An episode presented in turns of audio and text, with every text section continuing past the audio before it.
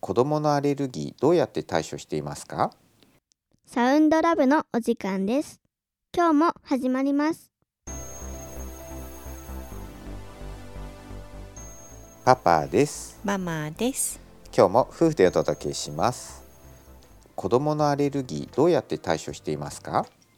これはアレルギーの度合いによってきっとねお母さんお父さんすごい苦労してるんじゃないかなって思うよね。うん、あの本当によくカニとかエビとかさ甲殻とか本当につ、腫れ上がっちゃったりとかさアナフそィラばキシーだっけ、うんうん、そばとかなんかこうあるじゃないで、うんあの実際うちの子も小麦アレルギーになったんだよね1歳になった途端にね、そうん、普通に食べてたんだけどねう、うん、うん、検査しても反応が出ないんだけど、うん親としては明らかに小麦の時だけに嘔吐するから、もう食べさせるの怖いと思ってね、うんでしばらくして「大丈夫だよ」って言われてねしばらく、であの反応も出てないからって言って、ちょこっとそば食べたらもうすぐだったね。 うわでねすぐ戻しちゃっていやかわいそうなことしたなっていうーうんやっぱり親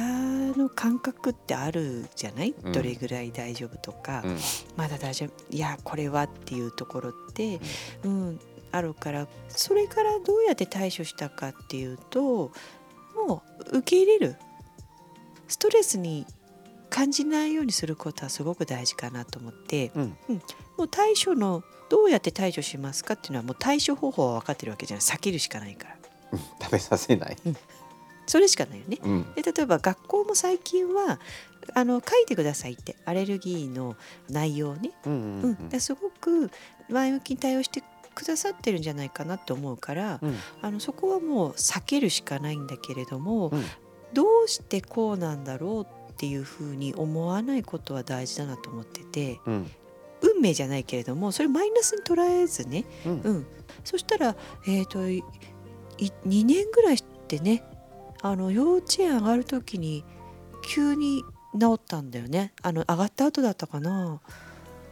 そうもしかしてっていうね、んねなんかあれ大丈夫かもしれないってか言もっしれて夏ぐらい、うん、あの幼稚園入る前のうん夏ぐらいにうんちょっと食べさせてみたらあれいけるかもって言って急に治ってたんだよね。そう、んこれが本当不思議で、うんうん、だからその間はね、うん小麦って何に入ってるかわかんないから、うんママずっとおにぎり持ち歩いてたよそうね。そうそうあの海苔でね海苔あの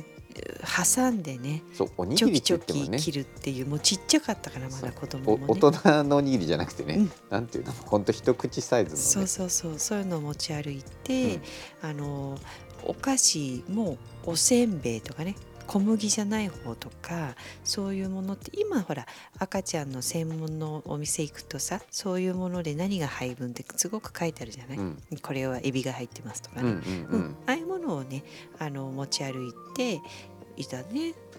ねグルテンフリーのやつとかさ、うん、結ま構ね、ハワイで探したよねうんね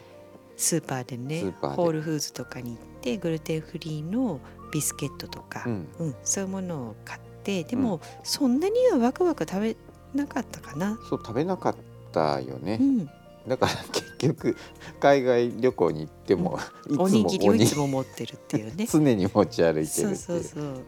うちの子は母乳も長かったし、うんうん、あの食べ物に対する執着もそこまでね強い方ではなかったから、うんだけどあのすごいその度合いによって醤油でもダメっていうね小麦、うんううんうんうんちの子は大丈夫な方だったからまだ、ううんんうんうんだからそういう本当にね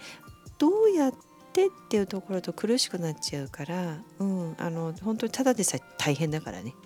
うん特にあの外食ね、うんうん外食大変だよね、前もさ